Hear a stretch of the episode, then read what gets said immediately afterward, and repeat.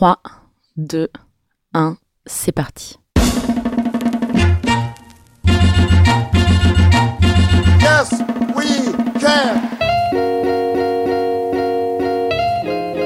Bienvenue dans Supplément d'âme, le podcast des gens engagés. I am fighting for my future. Notre maison brûle. Je ne veux plus me mentir. Et nous regardons ailleurs.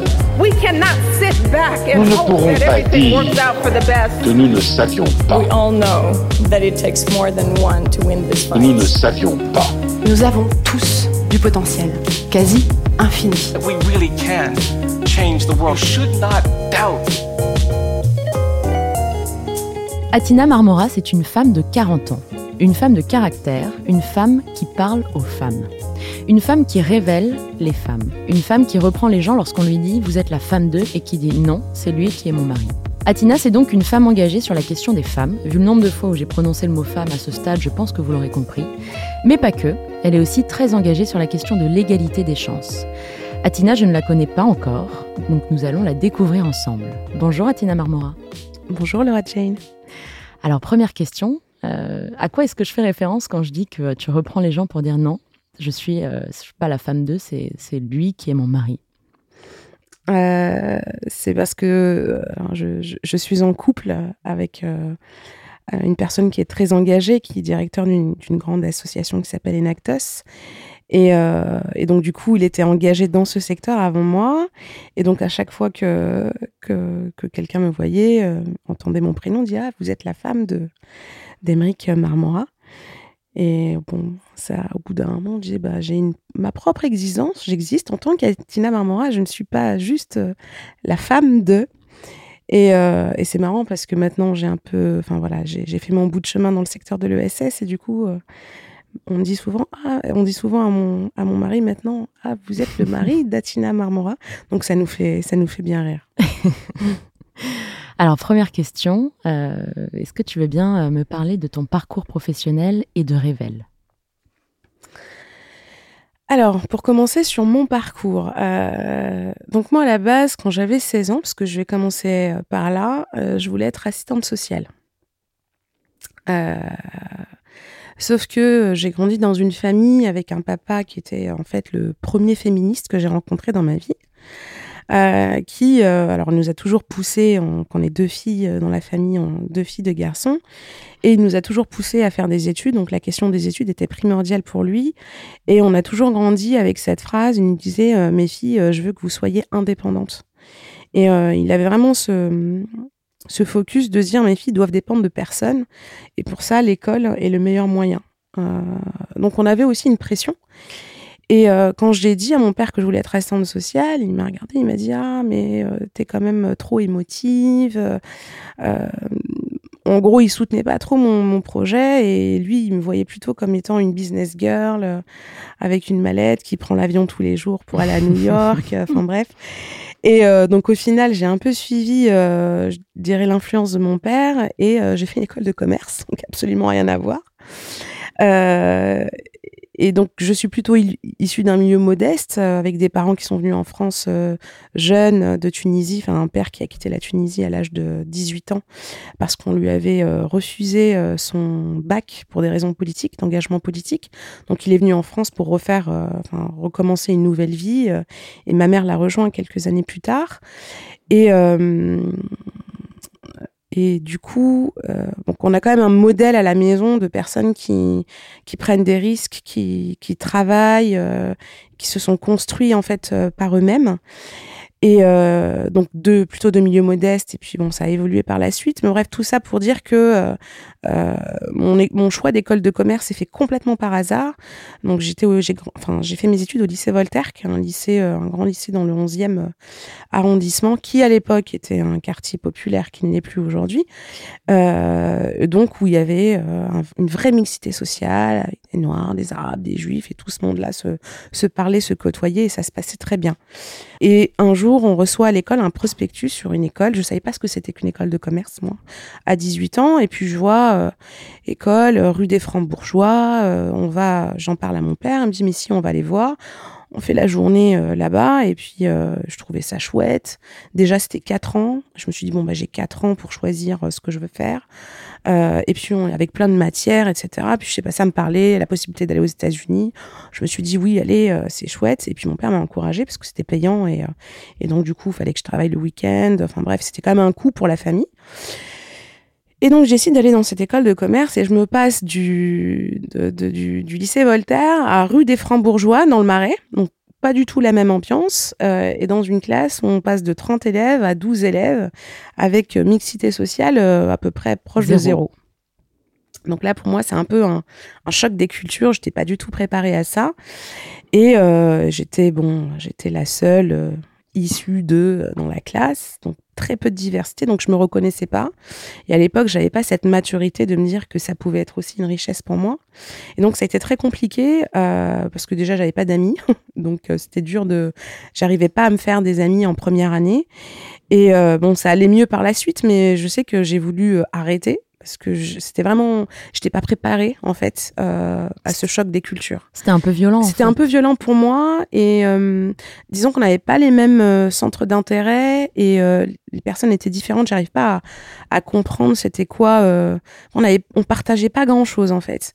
Et par exemple, je raconte toujours ça, mais moi, le week-end, ils parlaient de leur week-end dans leur maison de campagne, à faire du golf, etc.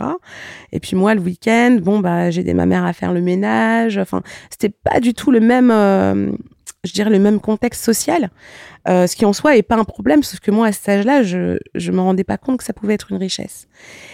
Et donc, je vais voir mon père, je lui dis, écoute, c'est pas pour moi, j'arrête, quoi. Et là, mon père m'a dit une phrase, il m'a regardé, il m'a dit, dans la vie, quand on commence quelque chose, on va jusqu'au bout.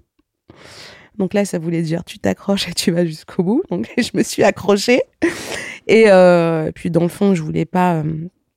je pense que j'ai toujours eu cette envie de rendre mon père fier. Et du coup, je poursuis. Ça se passe beaucoup mieux en deuxième année. Parce qu'on passe de 12 à 25 élèves avec des gens qui viennent du Cameroun, du Sénégal. Donc, je retrouve un peu de diversité qui me rassure, etc. Et j'arrive tout doucement à faire ma place. Mais c'était important pour moi de voir que quand même, il y avait un choc des cultures et que au final, t'es pas forcément préparé à ça. Et tu te rends pas forcément compte que c'est une vraie richesse que d'être avec des personnes différentes. Et ça, je l'ai su par la suite. Et c'est quelque chose que je transmets aussi aujourd'hui quand j'interviens avec des jeunes en général. Et ça t'a sûrement aidé? Ah, mais complètement, en fait. Il y a des champs des possibles qui s'ouvrent. Tu te rends compte qu'il y a d'autres personnes qui ont une autre réalité que la tienne, mais qu'au final, vous avez des choses à vous apporter mutuellement. Il y a personne qui est mieux que l'autre, on est juste différents. Mais c'est vrai que quand t'es pas préparé à ça, Pourtant, j'ai voyagé très jeune, mais quand même, c'était pas cette différence de milieu social avec des codes qui sont complètement différents. À 18 ans, t'as pas forcément la maturité pour prendre conscience de ça. Et puis là, de ce que j'entends, il y avait une forme d'uniformité, en fait. Voilà, c'est ça, en fait. Moi, ce qui me frappe, c'est le fait qu'il n'y avait pas de diversité. C'est juste ça. J'ai l'impression que j'étais dans une société parallèle, en dehors, dans un autre truc. Disons que il n'y avait pas de diversité. En tout cas, moi, je la voyais pas, alors qu'il y en avait une, en fait. Dans les faits, il y en avait une, parce qu'il y avait des personnes qui étaient de milieux, qui venaient de la campagne. Alors certes, avec des parents d'un certain niveau social, mais qui grandissaient pas qui n'avaient pas le même univers qu'une famille bourgeoise parisienne. Il y avait des personnes des enfants de diplomates aussi, avec d'autres réalités. Donc, il y avait de la diversité, mais moi, je pense que c'était aussi, 18 ans, j'étais pas prête à ça, tout le monde avait une tenue un peu professionnelle, moi je venais un peu en mode Kaira, avec mon t-shirt Raiders, tout ça, alors que je l'avais jamais fait avant quand j'étais au lycée, c'était assez drôle. Je pense que, crise d'adolescence, il y avait vraiment beaucoup de provoques, et je m'entendais très bien avec les profs, mais j'avais du mal avec les élèves, et ça s'est amélioré, et j'ai bien fait de rester en fait, et à refaire, je referai exactement la même chose parce que ça m'a beaucoup apporté ce que j'ai appris en école de commerce. Puis j'ai eu l'opportunité d'aller aux États-Unis par la suite, etc. Donc c'était assez riche. Donc je fais cette école de commerce. Je fais mon stage de fin d'études chez France Télécom à l'époque, ça s'appelait France Télécom, dans mon service marketing. Et derrière, j'enclenche sur un travail de chef de projet chez Transpac, une filiale de France Télécom. Et donc, voilà, papa tout fier de dire que sa fille est chef de projet chez France Télécom. Et en fait, je fais 2 ans chez France Télécom où je m'ennuie à un point... en fait, c'est-à-dire que je fais un travail qui n'a aucun sens pour moi. Alors déjà, j'étais dans les réseaux qu'on appelait à l'époque les VPN IP, donc déjà très technique, le truc, je comprenais pas grand-chose. Mais je m'ennuyais, c'est-à-dire que je faisais très rapidement mon travail et il n'y avait pas assez de choses à faire, en tout cas à ce moment-là pour moi. Et surtout, il y avait des niveaux d'hiérarchie, des réunions qui duraient longtemps. En fait, je me rendais compte que c'était vraiment pas, c'était pas ça. Tu étais en avance sur ton temps avec maintenant tous les burn-out, les burn-out, etc. Ouais, en fait, je m'ennuyais. J'avais pas assez de boulot, en fait. C'était trop... Enfin, voilà, ça me correspondait pas. Bon, il se trouve que j'étais en CDD et qu'à l'époque, France Télécom allait pas très bien. Donc, du coup, fin de contrat qui est pas renouvelé et c'était très bien pour moi. Je me retrouve sur le marché du travail. Et là, je continue de chercher en marketing. Et ben voilà, à l'époque, le marketing, c'était bouché. Et là, je me dis, OK, qu'est-ce que je fais maintenant? Et là, je me dis, tiens, je vais aller faire commercial. Et ça me plaisait bien parce qu'il y avait la relation à la clientèle, je me suis dit, c'est peut-être un truc qui va me plaire, quoi. Et je rentre comme commerciale, à l'époque, c'était chez Ferrero. Et je me retrouve un peu à vendre des Kinder Surprise dans les boulangeries et les épiceries. Et je trouvais ça cool, parce que le produit était marrant. Et en fait, je me rends compte que j'adore ça. J'adore la relation avec les clients. Et je me rends compte qu'être commercial, c'est chouette, quoi. Ça me correspond bien. Donc, pareil, voiture de fonction. Pareil, mon père était très fier, etc. Et pareil, au bout de 2 ans, en fait, il y a un truc où je me dis, mais en fait, non, il y a quelque chose qui manque, c'est sympa, mais voilà, c'est toujours pas ça. Et donc, j'arrête Ferrero, et là, il y a un grand moment où je me dis, mais je me questionne, en fait, sur mes choix. Et je me dis, est-ce que c'est vraiment ma place ?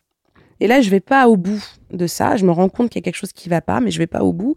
Et j'enchaîne encore pareil dans une autre grande boîte américaine comme commerciale. Et puis, en fait, alors je rentre dans une boîte qui est connue, je vais pas citer le nom, mais qui est plutôt dans le marché du tabac. Et il se trouve qu'un jour, on me donne un challenge, une nouvelle marque de cigarettes qui vient de sortir. Et on me dit, voilà, on a des gros enjeux de volume à placer. Et en fait, moi, dans mon travail, ce que j'aimais, c'est la relation, la confiance que j'arrivais à créer avec mes clients.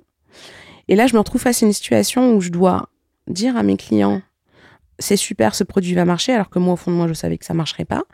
Et en gros, dans une situation où je dois vendre quelque chose, je sais que ça ne va pas fonctionner et que du coup, derrière, mes clients vont se retrouver avec de la trésorerie qui est bloquée. Et financièrement, je vais les mettre en difficulté. Je fais quand même, parce que c'est mon travail. Et évidemment, ce qui devait arriver, arriva. C'est-à-dire que mes clients n'arrivent pas à vendre ce produit. Et je me retrouve à gérer des situations de personnes qui, en fait, sont déçues, à qui j'ai brisé la confiance. Et j'essaye de mettre en place des choses pour qu'ils vendent le produit. Puis là, je me dis, mais pourquoi je fais ça, en fait ? Pourquoi je vais à l'encontre de ce que je crois je vais à l'encontre de mes valeurs, en fait. Là, c'était vraiment une question de valeurs. Et là, je démissionne. C'est-à-dire, vraiment, je démissionne du jour au lendemain, encouragée aussi par les personnes autour de moi. À l'époque, mon conjoint qui me dit, mais en fait, faut pas rester si ça te plaît pas. Donc, je démissionne, ce qui n'a pas été facile parce que, du coup, je me retrouve du jour au lendemain dépendante de quelqu'un, finalement, parce que quand on démissionne, il n'y a pas de chômage, il n'y a rien. Je me retrouve face à un père qui ne comprend pas que je démissionne, alors je gagne très bien ma vie avec une voiture de fonction et que je vais vers nulle part, puisque je n'avais pas de projet à l'époque. Et c'est le grand trou noir, la traversée du désert à ce moment-là, parce que je me dis, OK, super, j'ai démissionné, je fais quoi maintenant ? Et là, j'ai une longue période de déprime où je me dis, mais j'ai fait une école de commerce et au final, tout ce que je fais, ça ne me convient pas. Qu'est-ce que je vais devenir ? Enfin bref... J'ai tout pour être heureuse et en fait, j'arrive pas à trouver ma place. J'arrive pas à trouver, exactement, j'arrive pas à trouver ma place. Donc, culpabilité, puis en plus, pareil, donc le fameux papa qui comprend pas ce qui se passe, voilà. On a des parents souvent qui ont un besoin de sécurité et qui comprennent pas. T'as un boulot, t'as une voiture de fonction, tu gagnes bien ta vie, tu veux de quoi de plus ? Et qui n'ont pas les mêmes critères de réussite et d'épanouissement. Exactement, et qui comprend pas en fait. C'est quoi le problème, quoi ? Et moi qui est incapable à l'époque de donner une réponse. Et donc, je déprime. Et donc, et à côté de ça, j'ai un chéri qui rentre tous les jours, épanoui par son travail, qui me raconte ses journées, et au bout d'un moment, ça m'énerve. Ça m'énerve, je commence à faire la tête, il rentre, je fais la tête, etc. Et puis un jour, elle me regarde, j'étais au fond de mon canapé, et je lui exprime, je lui dis, voilà, je suis pas bien et tout, et il me dit, mais en fait, tu crois que c'est en restant dans ton canapé que tu vas trouver la réponse ? Et donc là, ça me secoue quand même, et il me dit, mais écoute, demain, tu viens comme bénévole dans mon asso. C'est Aymeric. T'as pas le choix, ouais. Je lui dis, oui, je sais pas. Elle me dit, non, mais non, tu viens. Demain, comme bénévole dans mon asso, c'est comme ça et c'est pas autrement, quoi. Ok. Donc, je vais le lendemain dans son asso. Je découvre un nouveau secteur qui est l'entrepreneuriat social. Et donc, à l'époque, il était directeur de SF, Entrepreneurs sans frontières, qui consistait à accompagner des entrepreneurs sociaux et de les faire travailler avec des jeunes étudiants d'écoles de commerce. Et donc, je suis bénévole.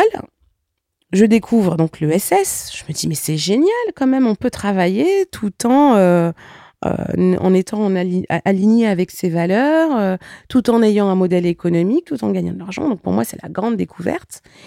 Et donc je continue d'être engagée pour Entrepreneurs sans frontières. Et à l'époque, Aymeric venait de cofonder la Ruche, qui est un endroit... ou une espèce de, comment on appelle ça, d'espace de coworking avec que des entrepreneurs sociaux. À ne pas confondre avec La Ruche qui dit oui. Voilà, exactement. C'est ça, qui fait tout à fait autre chose. Et donc, je commence à faire connaissance avec les gens du plateau. En fait, je me rends compte que j'arrive facilement à faire connaissance avec les gens, à créer des liens avec les gens. Forcément, j'étais commerciale avant, donc j'ai ce truc-là naturel de... qui est très bien, mais je ne me rendais pas compte à l'époque que c'était une qualité, en fait. Pour toi, c'était juste totalement naturel. Ouais, voilà, c'était juste moi, j'étais comme ça, je parle avec les gens, je crée des liens.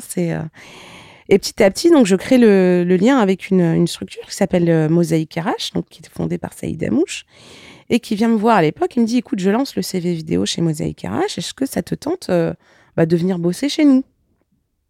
Je me dis, ouais, pourquoi pas, je lui dis, puis ça touche, c'est des jeunes des quartiers qui sont diplômés, qui n'arrivent pas à trouver un job, et on leur offre la possibilité de faire un CV vidéo. L'aventure m'a attirée, et je me suis dit, oui, allez, j'y vais, même si je n'ai pas forcément la formation. Tu étais déjà engagée sur ces questions-là à ce moment-là ? Alors, je commençais à ce moment-là à m'intéresser à tout ce qui était pas sur les jeunes, mais sur la pédagogie. Donc, quand j'étais dans mon ancien travail, ça, j'ai oublié de le dire, mais dans mon ancien poste, on m'avait dit, il y a quelque chose qui m'avait marqué, c'était mon manager qui était venu me voir, qui m'avait dit, écoute, alors toujours, le marché du tabac à rouler se développe, mais les commerciaux connaissent pas bien, est-ce que ça te dirait de faire quelque chose pour former les commerciaux ? Et je me rappelle elle avait vu que j'aimais la pédagogie, je sais pas comment elle avait vu ça, et du coup, j'avais créé un espèce de jeu, en utilisant le jeu qui est, et je m'étais éclatée à faire ça et à animer ça pour les commerciaux. Et là, je me suis dit, mais en fait, j'adore faire ça, la transmission, trouver des moyens ludiques pour faire apprendre aux autres, etc. Et du coup, j'ai continué là-dessus. Je me suis intéressée à la pédagogie, je me suis intéressée à l'accompagnement au projet, au coaching, à la facilitation de groupe. En même temps que j'étais bénévole, je commençais à me former. Et donc, quand Saïd m'a proposé de rentrer chez Mozaïk RH, je me suis dit, ça peut être aussi pour moi un terrain d'apprentissage et d'expérimentation dans la transmission aux autres. Et donc là, en l'occurrence, c'était accompagner des jeunes à la fois comprendre comment est-ce qu'on valorise ses compétences, comment est-ce qu'on le transmet à l'oral, avec l'énergie, pour donner envie à un recruteur de vous prendre en entretien, quoi. Et donc, je fais cette aventure pendant 3 ans où je m'éclate. Et en même temps, je commence à m'intéresser à la question de l'orientation. C'est-à-dire que je vois des jeunes qui sont diplômés, mais qui finalement se retrouvent à choisir des métiers qui, au final, ne leur correspondent pas tout à fait. Et je me dis, il y a peut-être quelque chose à faire en amont. Et c'est là où je commence à m'intéresser à la question de l'orientation. Et où je me dis que moi-même, en fait, dans mes choix d'orientation, il y a des gens qui m'ont guidée. Et du coup, comment est-ce que tu peux accompagner d'autres jeunes qui ne bénéficient pas forcément d'un environnement qui est en, en maîtrise, je dirais, du système éducatif, etc. Avec tous les codes. Voilà, avec tous les codes. Comment est-ce que eux, comment ils font pour bien s'orienter? Et là, je continue de me former et je rencontre sur mon chemin quelqu'un qui a été, en fait, qui a cru en moi et qui m'a accompagnée en fait là-dedans. C'est Bouchra Aliwat, qui est déléguée générale de la Fondation KPMG et qui à l'époque lançait son programme lycée et qui était venue me voir en me disant, écoute. On a un programme lycée où on fait intervenir des salariés de KPMG dans les lycées, mais on aimerait professionnaliser un petit peu les salariés pour qu'ils aient, ils adaptent leur discours à un public de jeunes. Parce qu'on peut pas, quand on est face à des jeunes, il faut adapter son discours, sa pédagogie. Elle me dit, est-ce que ça te tente de travailler là-dessus? Et en fait, je dis oui, alors que j'avais pas cette expertise à l'époque, mais je me dis, ça va être challengeant. Et du coup, je commence à travailler avec Bouchra sur ces programmes et je commence surtout à intervenir en direct dans des classes sur le projet professionnel, la connaissance de soi. Et là, je m'éclate en fait. Je me rends compte que j'adore être face à des jeunes, j'adore transmettre qu'il y a quelque chose qui se passe en fait entre ces jeunes et moi. Je sais pas pourquoi, mais en tout cas, eux ont le sourire, moi j'ai le sourire. Et là, je me dis, ce que je fais, ça a du sens.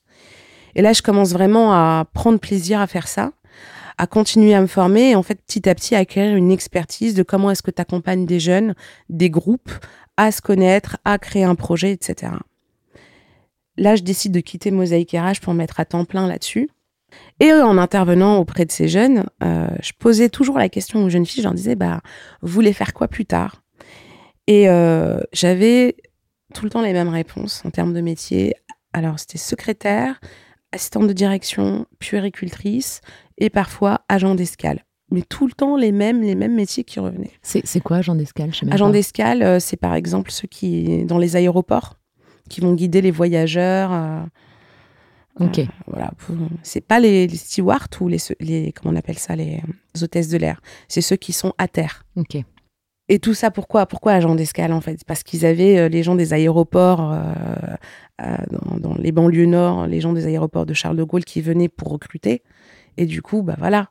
C'est comme moi, je reçois un prospectus dans mon école, sur une école de commerce. J'ai envie de faire l'école de commerce. Eux, ils reçoivent un prospectus pour rentrer à l'aéroport en tant qu'agent d'escale. Ils ont envie de faire agent d'escale. En fait, c'est un manque de représentativité du marché du travail. Exactement. Et ce que je me rends compte, parce que je me dis, mais comment ça se fait que ces jeunes filles, c'est tout le temps les mêmes métiers, qu'est-ce qui se passe, quoi? Parce qu'en même temps, si elles ont vraiment envie d'être secrétaires parce que ça leur plaît, tant mieux, mais est-ce que c'est vraiment ça? Et là, je me dis, c'est intéressant, je vais essayer de comprendre ce qui se passe. Donc, je parle avec les professeurs, je parle avec les associations de quartier qui accompagnent les jeunes dans leur scolarité. Et je me rends compte, je parle avec les jeunes filles, et je me rends compte qu'en fait, les jeunes filles font des choix de métiers qui sont tout simplement présents dans leur environnement social et familial, que ça s'arrête là. C'est-à-dire qu'autour d'elles, elles n'ont pas une diversité de métiers et que du coup, elles ne peuvent pas rêver à quelque chose qu'elles ne connaissent pas en fait.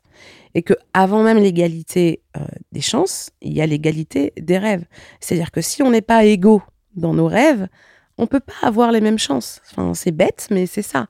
Si je ne rêve pas d'être architecte, je ne pourrai jamais être architecte parce que je ne sais même pas que ça existe. Ou que ça m'est accessible.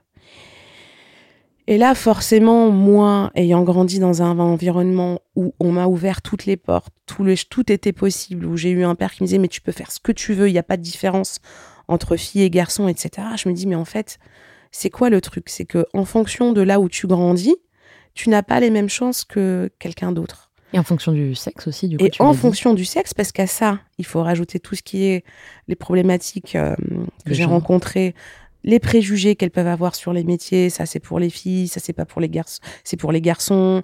Une femme peut pas manager, une femme peut pas diriger, une femme peut pas travailler dans le bâtiment. Des idées comme ça, voilà, des préjugés. Et après, s'ajoutent à ça les questions de manque de confiance, de pas trouver sa place, de pas prendre sa place, même en classe. Et je me suis dit, mais en fait ça m'a mis en colère tout ça, à vrai dire. C'est vraiment parti de là. Je me suis dit, mais comment est-ce qu'on peut accepter ça? Après, encore une fois, moi, les filles, forcément, je suis plus sensible parce que moi-même, étant plus jeune, j'ai vu la différence entre des gens de la même communauté, je dirais, que moi, qui avaient des parents différents et qui, du coup, quittaient l'école plus tôt que moi. Des filles qui quittaient. Des filles, en fait. Qui, du coup, on avait grandi dans le même environnement, sauf que les parents n'avaient pas forcément la même connaissance que mes parents, les envoyaient pas voyager très jeunes comme moi j'ai pu avoir la chance de faire, et que forcément ça a impacté les choix. Et que du coup, même si elles avaient des potentiels, elles allaient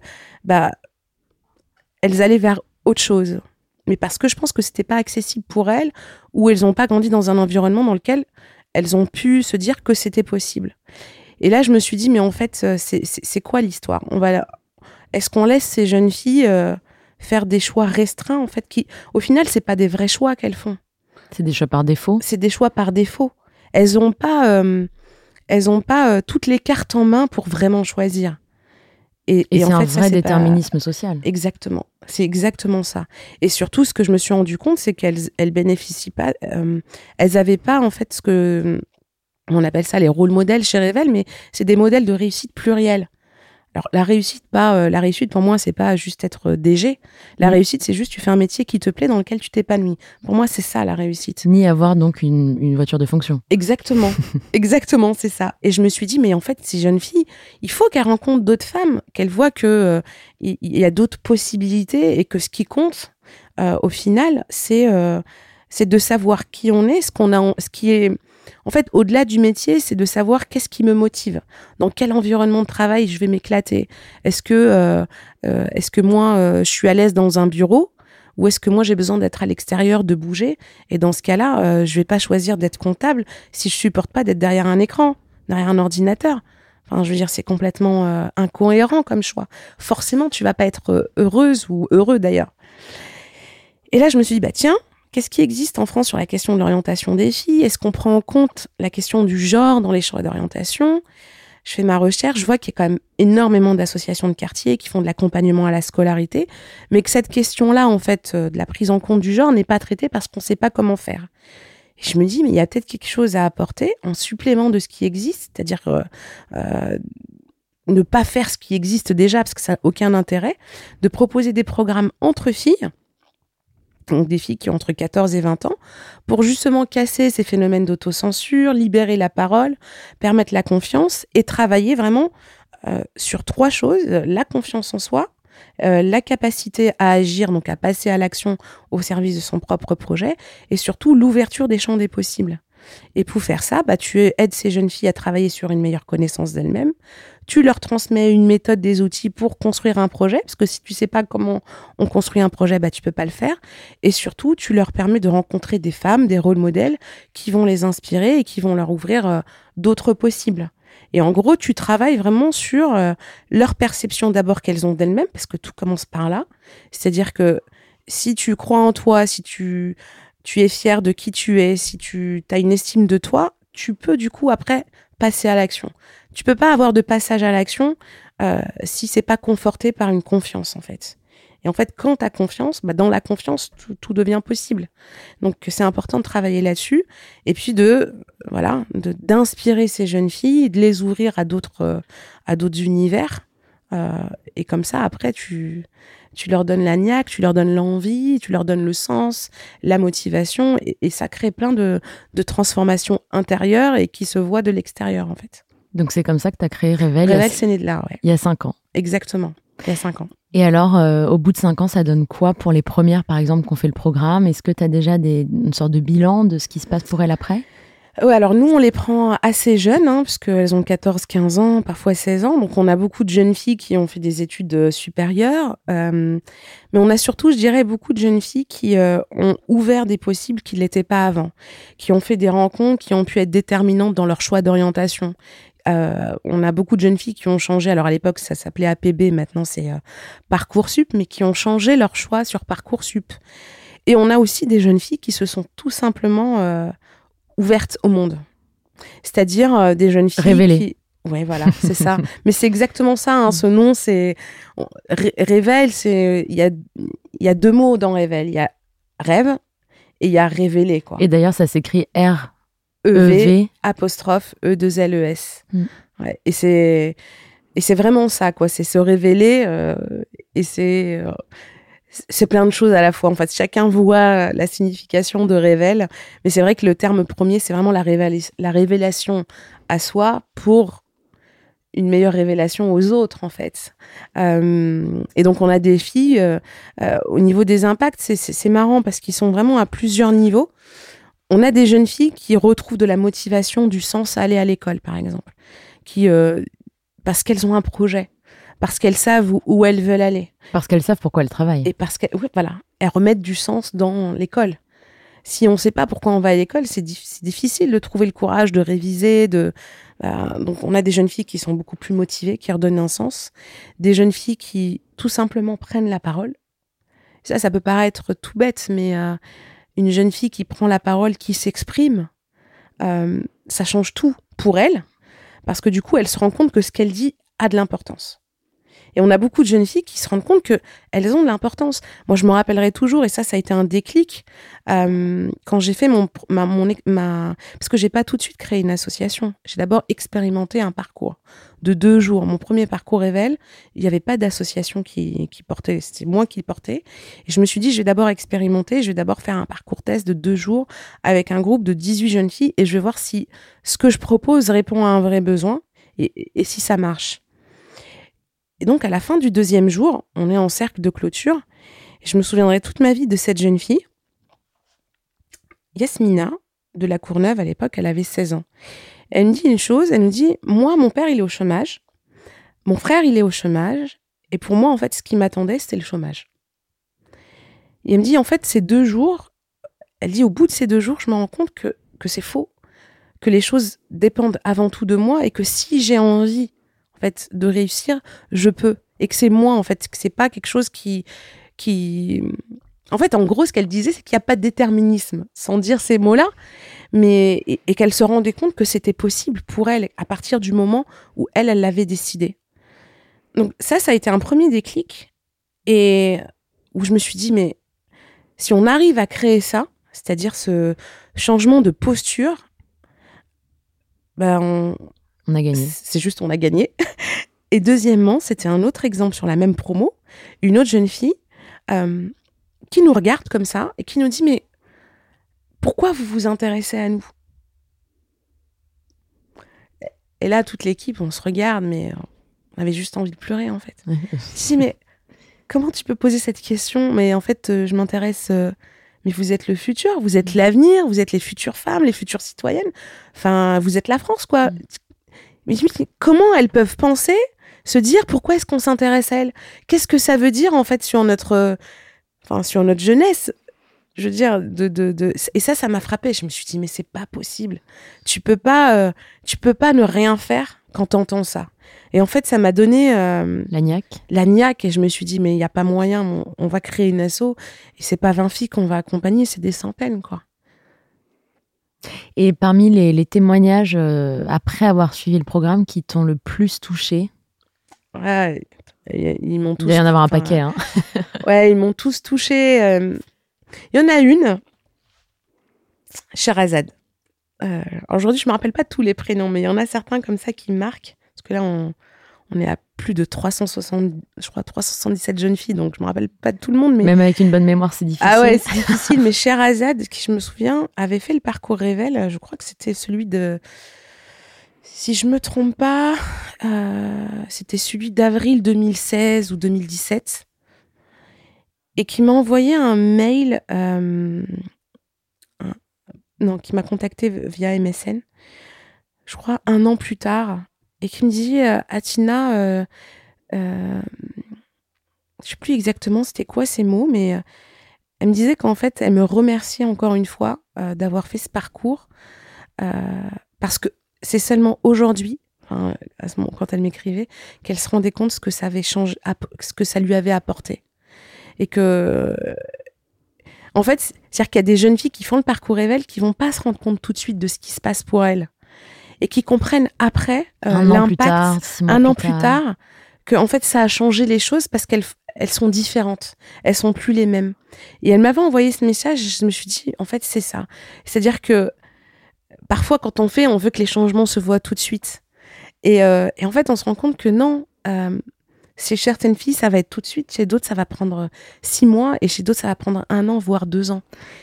Et comme dirait ton mari que je connais bien, Aymeric, faut faire confiance au processus. C'est exactement ça. C'est exactement ça. Et c'est ce que je dis aujourd'hui à mon équipe. C'est...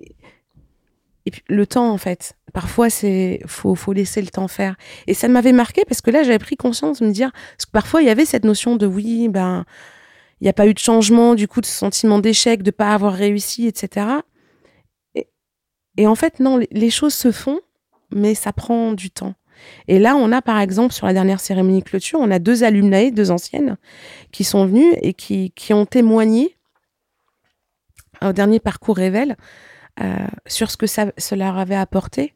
Et les 2, en fait, voilà, c'est toujours touchant quand tu vois des anciennes qui viennent et qui disent qu'encore aujourd'hui, Rêv'Elles, ça, c'est présent, en fait, dans leur manière de faire. Et que, elle disait à chaque fois que j'ai une difficulté, je me souviens du parcours.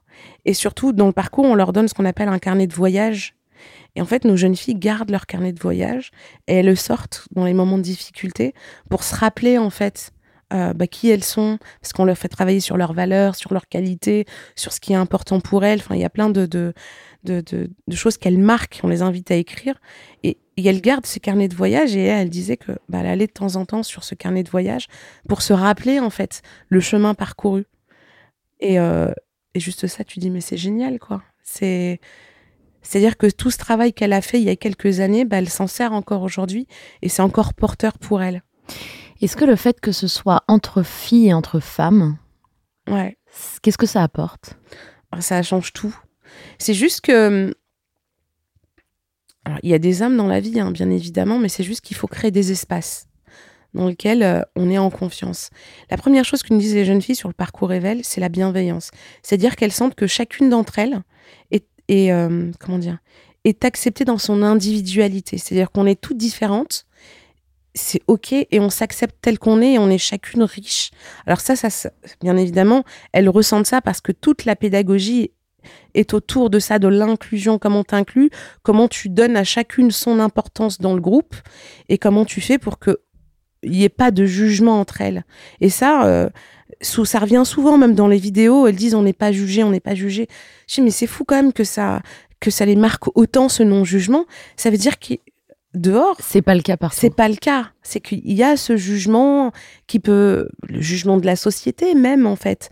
Et il y a besoin de ces espaces où tu fais un peu le plein, en fait, où tu te dis « ok, c'est bon, j'ai cette... » En gros, tu travailles beaucoup sur leur estime d'elles-mêmes. C'est-à-dire qu'elles sortent de là, elles se disent... Il y a une vidéo, on a une de jeunes filles, en fait, tu sors de Rêv'Elles, tu dis, mais j'ai pas de défaut. En fait, j'ai pas de défaut, j'ai que des qualités. Parce que nous, on va miser sur ce qu'il y a de bon chez elles, en fait. C'est ça ce qui nous intéresse. On a tous des défauts, on le sait, mais c'est pas ça. On va miser sur les forces. C'est les forces qui te font avancer. Et puis pour certaines, elles vont les voir pour la première fois. Ah mais oui. Pour la plupart, même. Parce que tu leur poses la question de quelles sont vos qualités. Alors, on n'a pas de qualité. Alors qu'elles en ont elles les voient pas, c'est tout. Et on les accompagne justement à prendre conscience de ça. On doit te poser la question en permanence. Pourquoi ne pas faire un programme pour les hommes, pour les jeunes hommes ? Il faudrait. Ah, ce serait génial. Moi je dis toujours, hein, s'il y a quelqu'un qui a envie de se lancer là-dedans... je peux transmettre, même si je pense qu'il ne faut pas le faire de la même manière. Après, moi, ma mission, c'est les filles. C'est ce que je dis, c'est que c'est mon combat. Je l'ai choisi, c'est celui-là. Mais bien évidemment, il y a des choses à faire avec les garçons. Il y a des gens qui te disent parfois, c'est dommage, mon fils ou mon frère ou mon copain, il aurait bien besoin d'un parcours comme ça ? Ah oui, tout le temps. Tout le temps. Mais moi, j'ai même... Moi, j'ai des mamans qui viennent me voir parce qu'elles sont invitées à la cérémonie. Elles disent « Ouais, c'est quand que tu fais un parcours Rêv'Elles pour les mamans ?» Ça, par contre, je le ferai. Je sais pas quand, mais c'est un de mes rêves, c'est de faire des parcours Rêv'Elles pour les mamans des jeunes filles. Donc, toujours sur la question des femmes. Toujours. Mais l'autre génération. C'est ce qui me porte, en fait. Mais d'autres générations, c'est ça. Mais les garçons, bien sûr qu'il y a des choses à faire. Et alors, les mamans dont les filles passent dans Rêv'Elles, est-ce qu'elles disent « Non, je ne suis pas la femme d'eux, c'est lui qui est mon mari ». Mais peut-être que si elles font un parcours Rêv'Elles, c'est ce qu'elles diront. Mais c'est chouette parce que Ce qui est marrant, c'est qu'on a des mamans. Donc, les parcours Rêv'Elles, ça dure 5 jours. C'est pendant les vacances scolaires.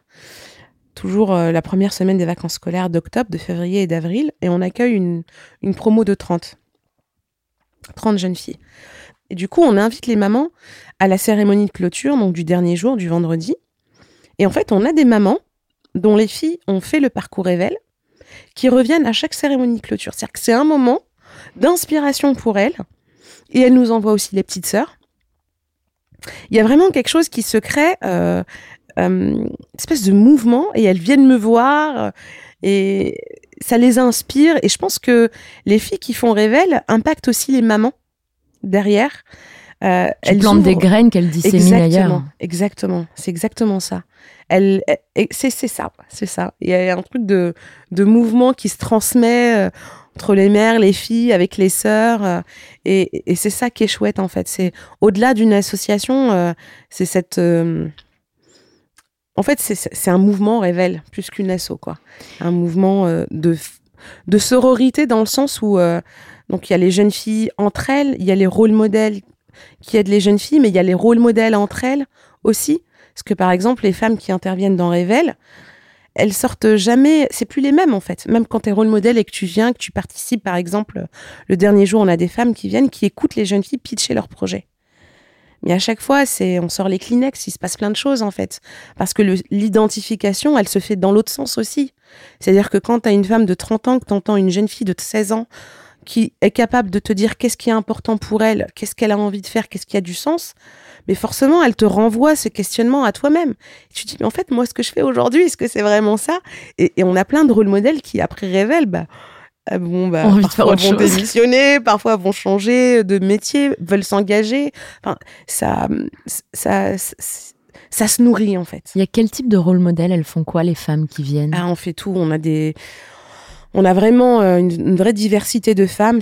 On a des femmes entrepreneurs, on a des femmes qui sont engagées dans le secteur associatif, on a des femmes qui travaillent dans des grandes entreprises, qui sont à tous les postes, on a des femmes qui sont indépendantes, architectes, artistes. On fait vraiment un gros travail pour avoir des femmes qui soient représentatives de tous les secteurs d'activité.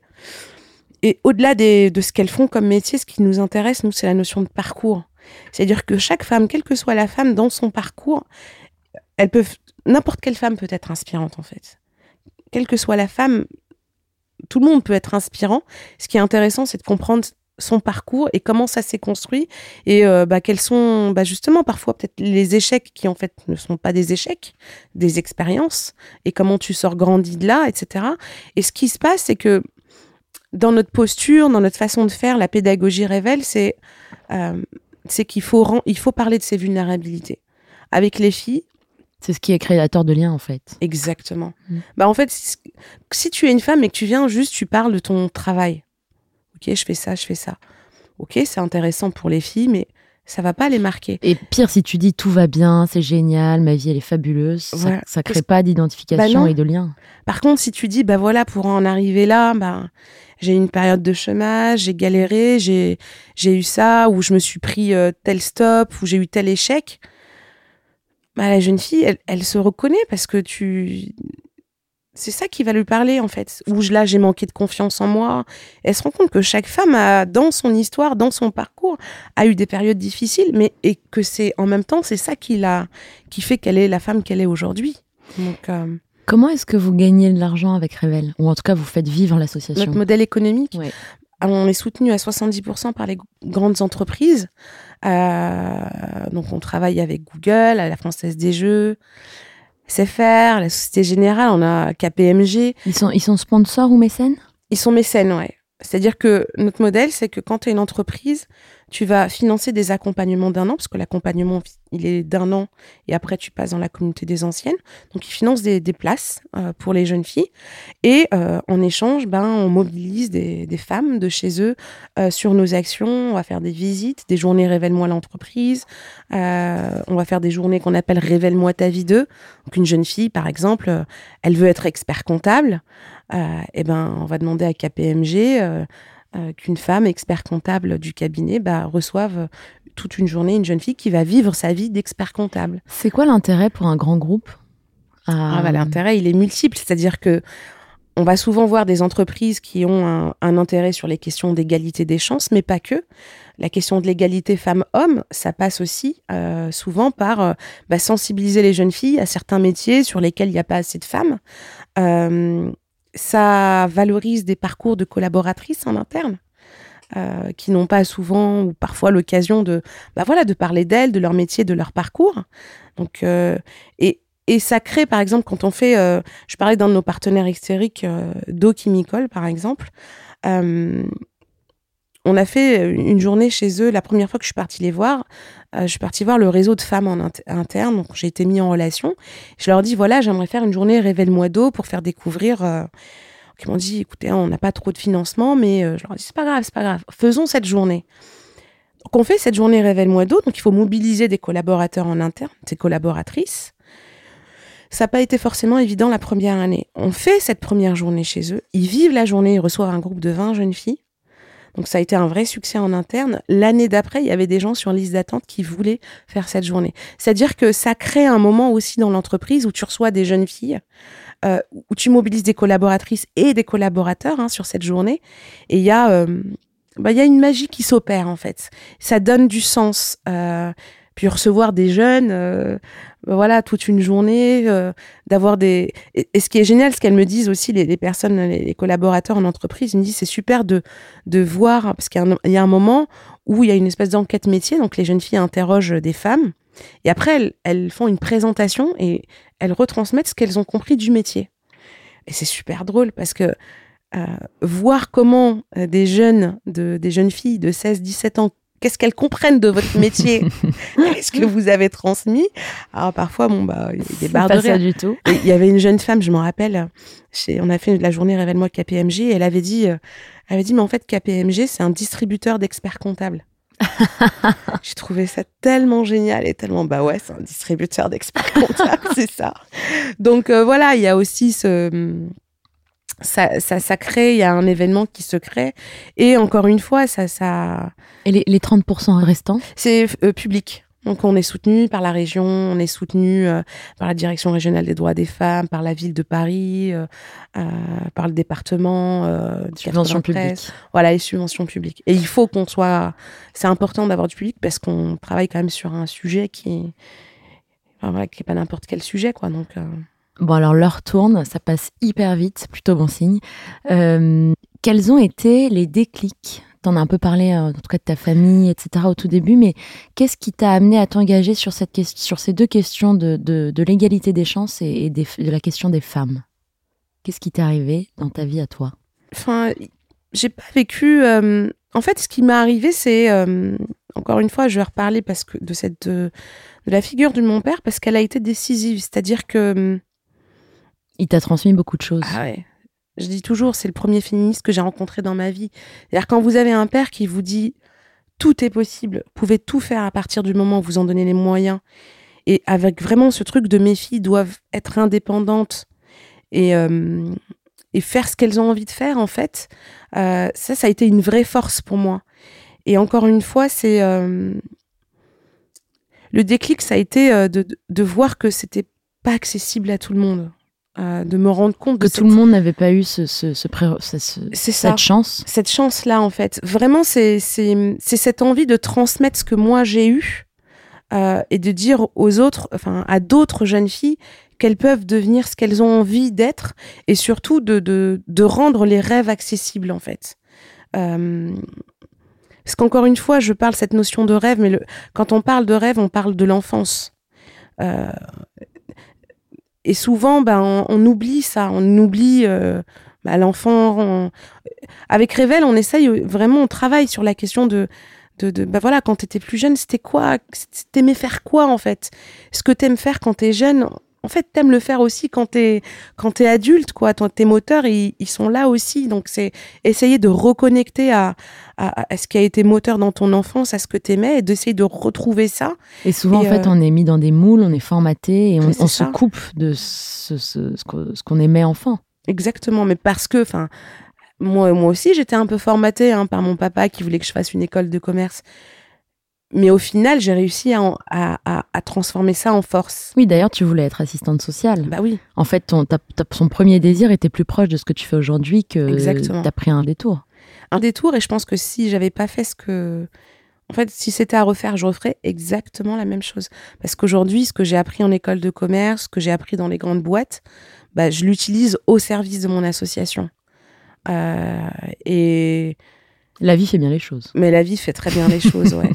Ouais. Quand on se donne les moyens de faire les bons choix et qu'on est bien accompagné et qu'on a les bonnes personnes autour de soi, de bien s'entourer, ça c'est primordial. Donc voilà, en termes de déclic, je dirais que je pense que ça vient de là. Et après, c'est ce que je te disais tout à l'heure, j'étais un peu plus vite que la musique, mais voilà, le fait d'avoir des jeunes filles, de se retrouver dans une classe avec des jeunes filles qui font toujours ces mêmes choix et au final, te rendre compte que bah, en fait, c'est juste parce que c'est pas accessible. Et là, tu dis, mais c'est quoi ce monde dans lequel on vit ? Comment tu peux être, toi, une femme épanouie, quand tu sais que tu as des milliers de jeunes filles qui vont pas pouvoir faire des choix qui leur correspondent vraiment ? En fait, c'est juste, tu peux pas dormir après ça, en fait. Oui, tu peux te dire, bon, ben, on s'en fout, ben, chacun sa chance, quoi. Mais moi, c'était pas possible, en fait. Je me dis non. Parce que chaque jeune fille, c'est un potentiel et c'est ça la richesse, en fait, aujourd'hui d'un pays, c'est de permettre à sa jeunesse, ben, d'explorer son potentiel et de le mettre au service de la société, quoi. Donc, si on arrive à faire ça avec les filles et les garçons, avec tout le monde, mais c'est là où la société va être plus juste, plus inclusive. Et c'est ça qui va régler plein de choses, je pense. Tu nous as parlé de ton père et ta mère. Bah, ma mère, c'est un modèle aussi. Hein. Ma mère, c'est la première jeune fille de son village à être montée à la capitale, à Tunis, pour faire des grandes études. Ma mère, elle vient d'un village paumé du sud de la Tunisie, alors que mon père est plutôt de la ville du nord, une ville un peu bourgeoise. Donc, voilà, c'est... Le grand écart. Le grand écart entre le nord et le sud qui se rencontre, quoi. Je pense que ça a été aussi... forcément, ça te construit aussi.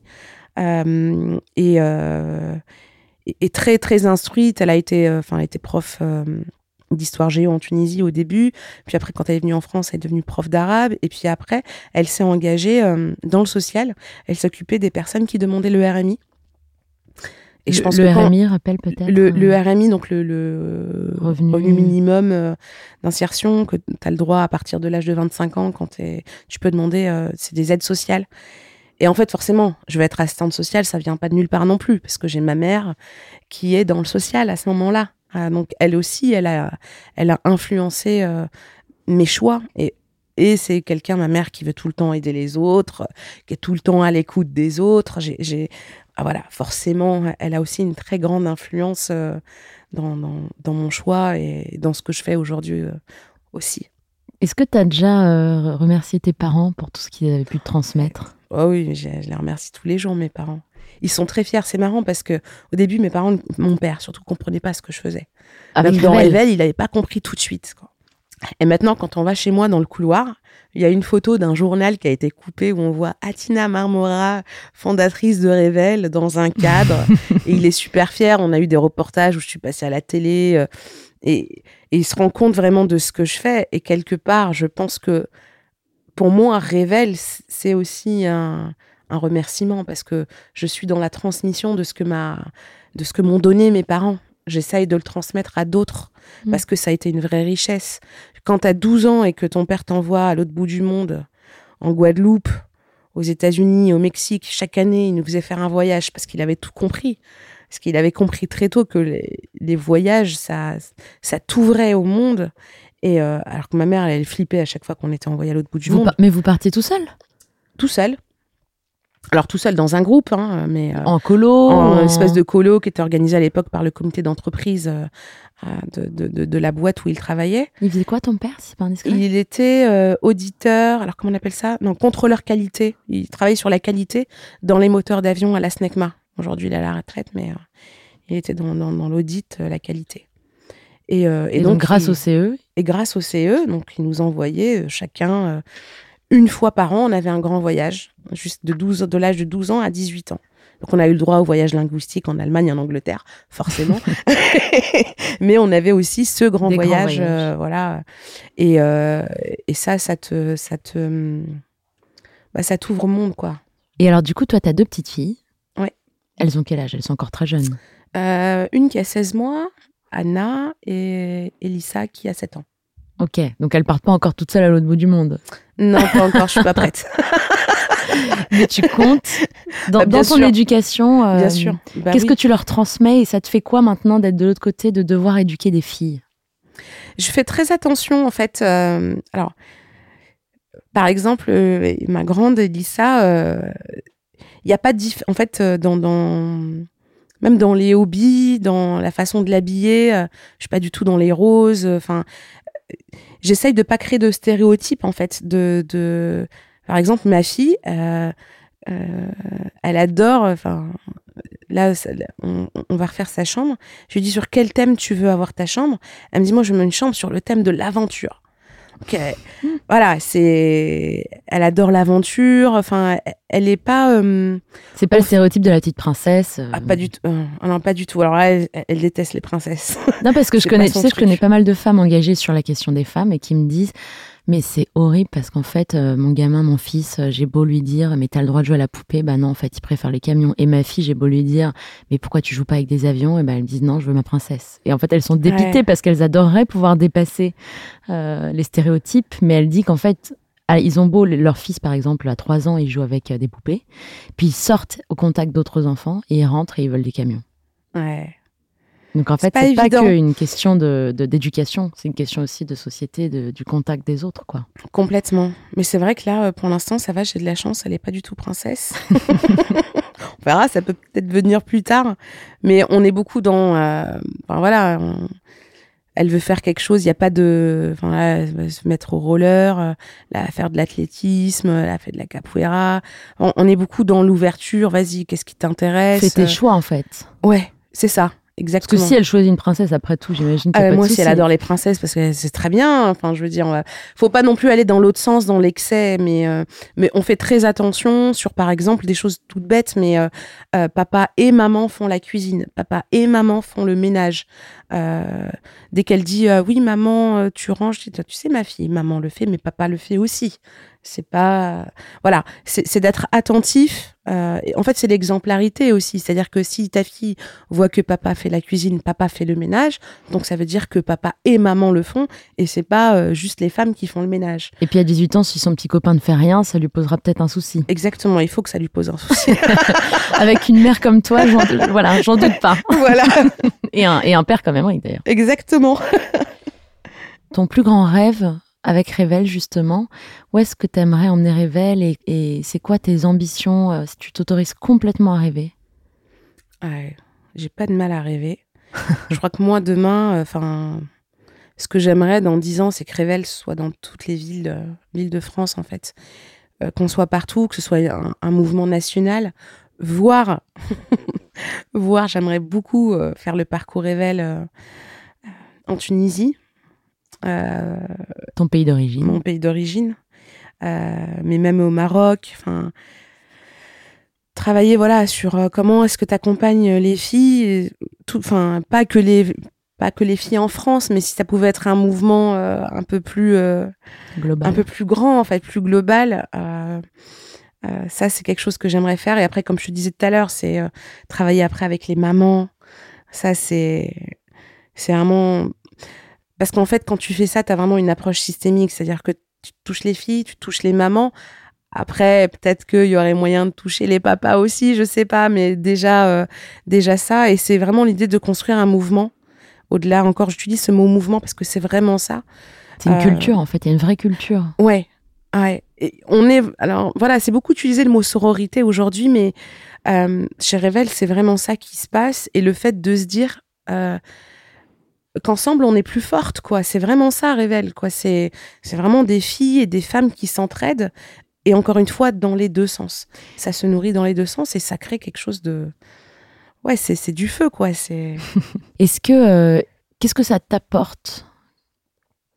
Qu'est-ce que ça t'a apporté de t'engager ? Est-ce qu'il y a des moments où c'est dur ou est-ce que c'est tellement du positif ? Comment est-ce que tu le décrirais ? bien sûr que tu as des moments, enfin, comme toute vie d'entrepreneur, tu as des hauts, tu as des bas. Tu as des enjeux parce que tu as des responsabilités. Aujourd'hui, j'ai une équipe avec 8 personnes. Bon, bah, tu as cette responsabilité-là, ne serait-ce que de te dire, bah, il faut assurer les salaires de tout le monde, c'est toi qui tiens la baraque. Et ça pèse lourd sur les épaules parfois. Bah, bien sûr. Bah oui, parce que t'as pas le droit à l'échec. Si, tu peux en avoir, et tu trouves toujours des solutions, mais en tout cas, c'est une vraie responsabilité, quoi. Il y a des familles, il y a des femmes et des familles qui dépendent de toi. Et moi, je dis, une de mes plus grandes fiertés dans Rêv'Elles, c'est aussi de dire que tu crées des emplois, que j'ai des personnes dans mon équipe qui s'épanouissent aussi, qui développent leur potentiel dans Rêv'Elles. Et moi, c'est un de mes premiers kiffs, c'est de voir ça. Et je dis toujours, moi, aujourd'hui, mon focus, il est beaucoup aussi sur mes équipes. C'est-à-dire comment j'accompagne mes équipes à grandir, à se révéler pour que elles puissent, cette équipe-là, aider les jeunes filles à se révéler. C'est-à-dire qu'à un moment donné, il faut que tu sois aligné dans ce que tu fais. Si tu vas pas aider des jeunes filles, si les personnes qui s'occupent de ces jeunes filles n'ont pas confiance en elles, se développent pas. Donc, et moi, j'adore voir ça, en fait, voir mon équipe qui se révèle pour aider les jeunes filles à se révéler. Et c'est ça, parce que ce que j'aime, c'est aider les gens à se révéler. J'aime créer des rencontres entre les mondes. Et c'est ce que je fais tous les jours, en fait. Après, oui, c'est de la responsabilité, c'est parfois beaucoup de questions, c'est-à-dire que tu rentres le soir, c'est pas un boulot où tu rentres le soir chez toi, tu dis hop, ça y est, c'est fini, je passe à autre chose. C'est toujours présent, c'est-à-dire que c'est comme un autre enfant, en fait. Et il faut que tu le fasses grandir, et du coup, bah, c'est des questions stratégiques, de financement, mais pas que, d'organisation. Quand j'ai créé Rêv'Elles, je l'ai créé sur la base de ce que j'aimais faire, c'est la pédagogie. Aujourd'hui, je ne fais plus que ça. Aujourd'hui, je suis une dirigeante d'association. Tu changes de métier. Tu fais autre chose. Donc forcément, tu sors de ta zone de confort, t'es pas bon partout. Donc, il faut savoir bien s'entourer. Et c'est des défis, en fait, quotidiens. Donc, mais c'est important. Mais ça t'apporte quand même vachement de positif. Ah, mais oui. Mais je grandis, moi aussi, en fait, avec mes équipes. En fait, on grandit tous parce que c'est des challenges. Et après, voilà, chez Rêv'Elles, on communique énormément en interne. C'est très important de dire les choses. J'ai appris beaucoup. J'ai fait des grosses erreurs. J'ai eu des échecs aussi au niveau des ressources humaines. Mais parce que j'apprends, quoi. Et c'est OK, en fait. À un moment donné, tu peux pas être parfaite partout. Donc oui, là, j'ai merdé. Bah, OK, qu'est-ce que j'apprends de ça? Qu'est-ce que je mets en place pour que surtout, demain, ça m'arrive plus, quoi. Et c'est OK. Alors, au début, tu peux être dur avec toi-même en disant « Oh là là, j'ai merdé, je suis pas une bonne manager, etc. » Puis en fait, tu te dis « En fait, comment tu veux devenir une bonne manager si tu fais pas d'erreur ? T'es pas né manager, quoi. » Donc tu l'apprends, donc c'est OK. Après, c'est qu'est-ce que tu mets en place pour que les choses se... Apprendre des erreurs. C'est ça, en fait. C'est apprendre de tes erreurs. OK, t'apprends, tu changes, tu passes à l'action et t'avances. Dernière question, même si je suis triste qu'on se quitte déjà. Qu'est-ce que tu voudrais voir à ta place dans ce podcast, dans un prochain épisode ? Moi, il y a une personne dont j'ai pas particulièrement parlé. Alors, si j'en ai parlé, parce que au final, il a été un de mes déclics, je pense. Si je reviens à la question des déclics, Aymeric a été un déclic parce que ton mari, donc. Oui. Aymeric Marmorat. Exactement. Parce que quand il m'a dit cette phrase, c'est pas en restant dans ton canapé que tu vas trouver la solution. Cette phrase-là, elle a été très... dure sur le moment. Très dure. Mais en fait, ça a tout changé. Parce qu'en fait, ce que je me suis rendu compte, c'est que, OK, quand tu sais pas ce que tu dois faire, fais ne serait-ce qu'un petit truc, en fait. Un petit pas, quoi. Et en fait, Aymeric, il m'a permis de faire ce petit pas. Il m'a fait découvrir ce secteur de l'entrepreneuriat social. Mais si j'avais pas fait ce petit pas-là, tous les autres, ils seraient pas là, en fait. Et un autre truc aussi qu'il m'a transmis, il m'a dit, à chaque fois, quand t'as un challenge, que t'as envie de dire non, tu dis toujours oui. Il me dit, même si tu sais pas tout de suite comment tu vas t'en sortir, c'est pas grave, tu trouveras les moyens. Mais dis oui, va vers ce qui te fait peur. Parce que c'est là où tu vas apprendre. Et ça, c'est un message Et je lui dis à chaque fois que je transmets aussi, parce que c'est vrai. Quand tu vas vers là où c'est difficile, tu sais que ça va te challenger, que ça va pas être facile pour toi, mais c'est là où tu vas apprendre le plus. Et donc, ouais, je pense que ça serait hyper intéressant que tu le reçoives en podcast, parce qu'il aurait beaucoup de choses à apporter et que son histoire, il la partage pas souvent et elle est très riche. Écoute, ça m'arrange parce que déjà, je l'adore et en plus, c'était prévu. Eh ben voilà. Merci beaucoup, Atina. Mais je t'en prie.